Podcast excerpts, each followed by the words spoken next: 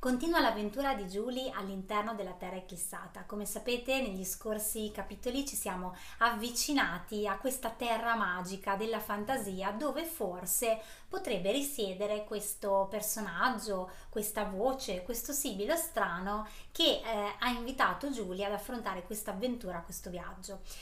Una piccola curiosità che riguarda eh, il nome di uno dei personaggi del Sibilo della Pietra. Mi sono accorta in questo weekend riguardando uno dei vecchi cartoni animati della Disney che è Taro nella pentola magica che probabilmente avevo preso spunto proprio da uno dei personaggi di questo cartone animato che è Gurgi per dare vita a quello che oggi chiamiamo all'interno del Sibilo della Pietra Aurelius.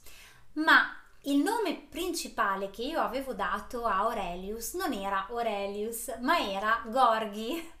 Poi probabilmente quando sono andata in fase di editing per pubblicare il libro e appunto mandarlo alla casa editrice, mi sembrava che il nome Gorgi che comunque credo ehm, si fosse ispirato a questo cartone, a questo personaggio di Taro nella pentola magica, perché rivedendolo ho avuto questa sensazione, eh, non fosse adatto e quindi eh, diciamo per una questione letteraria, una questione anche di pronuncia, Gorgi mi piaceva poco e quindi da lì è nato Aurelius. Un'altra piccola particolarità eh, sul sibilo della pietra è che in realtà esiste anche un disegno di Gorgi, o meglio Aurelius, e esiste esiste un disegno di diversi personaggi della storia, sicuramente Cassandra e il mago Iris. Sono disegni che sono stati creati da un mio carissimo amico, un grafico bravissimo, un designer, che si chiama Paolo Campailla e che voglio ricordare eh, con il suo nome perché è veramente molto bravo. Su Instagram lo trovate come Dart Paul e um, lui aveva fatto i disegni iniziali di questi primi tre personaggi secondo la sua creatività, quindi ovviamente dopo aver letto tutta la storia. Avremo sicuramente modo di vedere insieme questi fantastici disegni perché io li ho tenuti, per me sono carissimi, non li ho mai pubblicati all'interno del libro perché questo avrebbe significato un'edizione del libro a colori. E all'epoca mh, volevo andare in libreria semplicemente perché mi interessava essere pubblicata da una casa editrice. Però Chissà, in una ri- rivisitazione del libro potrebbero entrarci anche questi disegni. Ma ora andiamo a scoprire che cosa succede all'interno della Terra eclissata. Siamo nel capitolo 11. Il sole illuminava ancora il giorno quando i due ragazzi si fermarono nei pressi del villaggio colorato di rosa a riposare. Guardavano con misto di meraviglia quegli strani personaggi, addobbati di rosa e tutte le casette dello stesso colore. Era uno spettacolo simpatico. Le donne portavano come copricapo un fazzoletto rosso che le accomunava tutte. Gli uomini correvano dappertutto indaffarati ed era buffo seguire le loro mosse. Andiamo a dare un'occhiata. Sì, certo, Angel. Si imbatterono subito in un tipetto dall'aspetto birbante che li bloccò all'entrata del villaggio. Siamo amici, non preoccuparti. Possiamo visitare il tuo paese? Come vi chiamate? Julie ed Angel. Ah, uh, oh! esclamava ripetutamente con stupore e sorpresa il signorotto. Che c'è? chiesero all'unisono di nuovo preoccupati i due amici. Ah, uh, oh, tu sei la ragazza con la pietra. Sì, sono io, rispose ingenuamente. Uh, rispose soltanto il tipetto. Si strofinò nervosamente le mani, si voltò e chiamò a raccolta altri ometti rosa che camminavano per il paese frettolosi. Parlava sottovoce con essi come per chiedere consiglio. I ragazzi udivano solo uno strano mormorio. Ogni tanto dal congresso di ometti trapelavano alcuni uh, oh ed altre esclamazioni di sorpresa. D'improvviso si voltarono tutti di scatto verso i due stranieri. Sarà come il mago vuole, disse il primo, che avevano incontrato con aria risoluta e superiore. Ma che succede? tentò di capire Giulie. Silenzio, silenzio, diceva, fendendo l'aria con la mano il signorotto. Seguiteci, qualcuno vi vuole vedere. Percorsero velocemente il piccolo villaggio, condotti dagli ometti rosa. Gli altri abitanti li osservavano apparentemente con poca fiducia sul ciglio della strada e borbottavano commenti tra loro. I ragazzi erano così sconcertati che non riuscivano a dire niente. Si guardavano attorno stupiti e increduli. Quegli strani signorotti li spingevano per strada, presi da una furia e da una fretta indescrivibili, come se non stessero più nella pelle. In pochissimo tempo il lungo corteo che si era formato arrivò davanti a un palazzo, che sicuramente fungeva da castello del paese rosa. Il portone tempestato di pietre rosa si aprì al primo tocco sui battenti.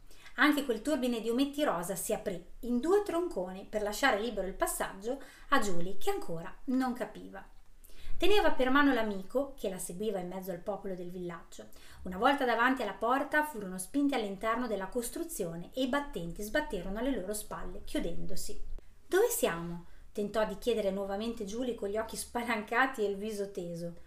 Una rampa di larghe scale si stagliava di fronte ai ragazzi che iniziarono a salire. Non avevano paura, percepivano una certa tranquillità nell'aria e si sentivano al sicuro. Erano solo leggermente turbati dalla furia con cui erano stati condotti in quel luogo e le loro menti crepitavano di interrogativi senza risposta. Di qua indicava un piccolo cartello, conduceva in una stanza buia. I ragazzi entrarono aprendo piano la porta che già era socchiusa.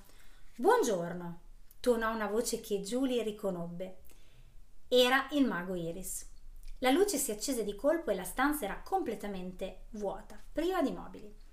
Giulia, puoi sentirmi, ma non cercare di vedermi. Non sono qui fisicamente. Basta che tu ascolti ciò che ho da dirti. Eh, certo, signor mago. Ciò che ti dirò potrebbe turbarti molto, ma potrebbe anche aiutarti nel tuo viaggio. Questo è molto importante. Sicuramente sarà la risposta a molte tue domande, cara ragazza. Ora ascolta bene le mie parole. La storia che stai vivendo è semplicemente quella che sognavi da bambina. Fece una pausa il vecchio signore, tossicchiò e proseguì. La inventavi tu, giocando con altre bambine, eri la protagonista di questa storia. Ora è diventata realtà e tu ne sei davvero parte. Non è possibile, rispose incredula con le lacrime che le salivano agli occhi. Stringeva la mano di Angel, anche lui sempre più sbigottito. Credimi, Julie, è così. È per questo che ti sembra tutto molto familiare, che anche se ora non ricordi bene i dettagli, tu hai già vissuto questa storia milioni di volte nei tuoi sogni e nei giochi della tua infanzia. Sei parte di questa vicenda da quando eri piccola e fantasticavi con altri bambini. Adesso continua la tua ricerca, qualcuno ha bisogno di te. Adesso continua la tua ricerca, qualcuno ha bisogno di te e viceversa. Giulia osservava il pavimento con lo sguardo assente, non poteva dire nulla, era sconvolta e le sue mani sudate stringevano ancora quelle dell'amico. Angel la guardava in attesa di qualche sua parola. Le parole del mago risuonavano ancora nella testa della ragazza, confondendola ulteriormente. Cosa devo fare? chiese tremante. Continua il tuo viaggio, come hai fatto finora. Sei già a buon punto. Posso solo dirti che potresti vedere scene spiacevoli e che potresti incontrare persone capaci di sconvolgerti più di quanto l'abbia fatto io ora, ma devi proseguire fino in fondo o tutto risulterà vano. Quando incontrerai una donna in riva ad un lago, fermati e portala con te. Ora andate, cari ragazzi, e buona fortuna. Aspetta, strillò Julie, ma il signore non rispose. Angel, mai sentito? Sono così confusa. Anch'io, Julie, ma dobbiamo andare avanti. Forse queste parole del mago ci torneranno utili. Forse, rispose. Intanto scesero le scale e uscirono dal palazzo. La folla di abitanti rosa era ancora lì ad aspettarli. Il tippetto che avevano incontrato all'inizio si fece spazio e arrivò in un baleno al loro cospetto. Allora? chiese, tormentandosi come prima le mani. Cosa vi ha detto? Mi ha svelato un segreto, disse Giulia con sguardo nel vuoto. Uh, trapelò dal gruppo di ometti. Oh, e qual è? Non ho tempo di spiegarvelo, forse un'altra volta proclamò mantenendo gli occhi nel vuoto. Gli abitanti di quello strano villaggio si fecero da parte affinché i ragazzi potessero passare. Ripercorsero la via del paese, ma questa volta erano soli. Gli ometti in tinta rosa li osservavano dal palazzo con un'amara espressione sul volto. Giulia ed Angel non dissero niente per molto tempo, pensavano camminando l'uno a fianco all'altro. Giulia ed Angel non dissero niente per molto tempo. Pensavano camminando l'uno di fianco all'altro. Nel frattempo la vecchia Clorinega era giunta al castello di Cassandra che l'attendeva impaziente. Non aveva incontrato difficoltà nel raggiungerla. Una volta salutato i ragazzi si era trasformata di nuovo e con gioia aveva buttato il mantello bianco. Ora bussava alla grande porta del sinistro castello. Aurelius andò ad aprire e vedendo così presto la faccia della vecchia donna del bosco sbiancò preoccupato. Dov'è la tua padrona? chiese Clorinega senza nemmeno guardarlo. Non c'è. Come sarebbe mi ha chiamato lei? Sono qui, vibrò la stridula voce della strega che fece capolino dal suo laboratorio. La guardava imponente. Cassandra, quanto tempo è passato! Le due donne si appartarono nell'ufficio della strega per complottare contro il conte e la sua compagna. Mentre definivano i dettagli del loro piano, una melodiosa cantilena le interruppe, innervosendole per l'orrore. Era un canto splendido, sempre quello che proveniva dalle parti alte del castello. Stupida gallina, smettila di frignare, urlò la strega in collera. Chi è che canta questa lania fastidiosa? Non badarci, quella non tace mai. Basta, basta, basta! ripeteva infuriata la donna, ma la dolce melodia proseguiva ininterrottamente. Ora mi è stufato e schioccando le mani la strega scatenò un terribile lampo che illuminò la buia ghilenda e placò il canto in men che non si dica. Cassandra, chi stava cantando? Nessuno che ti possa interessare, non pensarci più, abbiamo ben altre cose di cui occuparci noi due. Florinega però non ne era convinta, quel canto misterioso e così terribilmente angosciato le incuriosiva. A chi poteva appartenere quella voce e per quale motivo la strega non ne voleva parlare?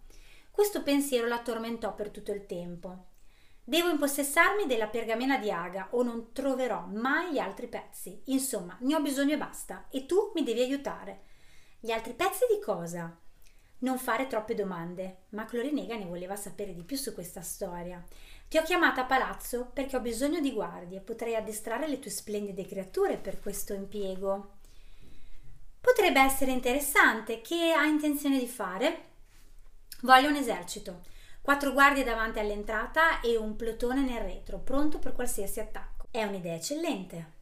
Naturalmente, sorrise la strega che si sentiva alle volte così irresistibilmente intelligente. Hai la mia completa collaborazione per questo scopo, ma dovrai svelarmi quali sono le tue vere intenzioni. Presto saprai tutto. Continuarono a parlare a lungo le due donne, ma non si accorsero di chi le stava ascoltando. Il piccolo Aurelius non si perse una sola parola. Finisce così il capitolo 11 del Sibilo della Pietra.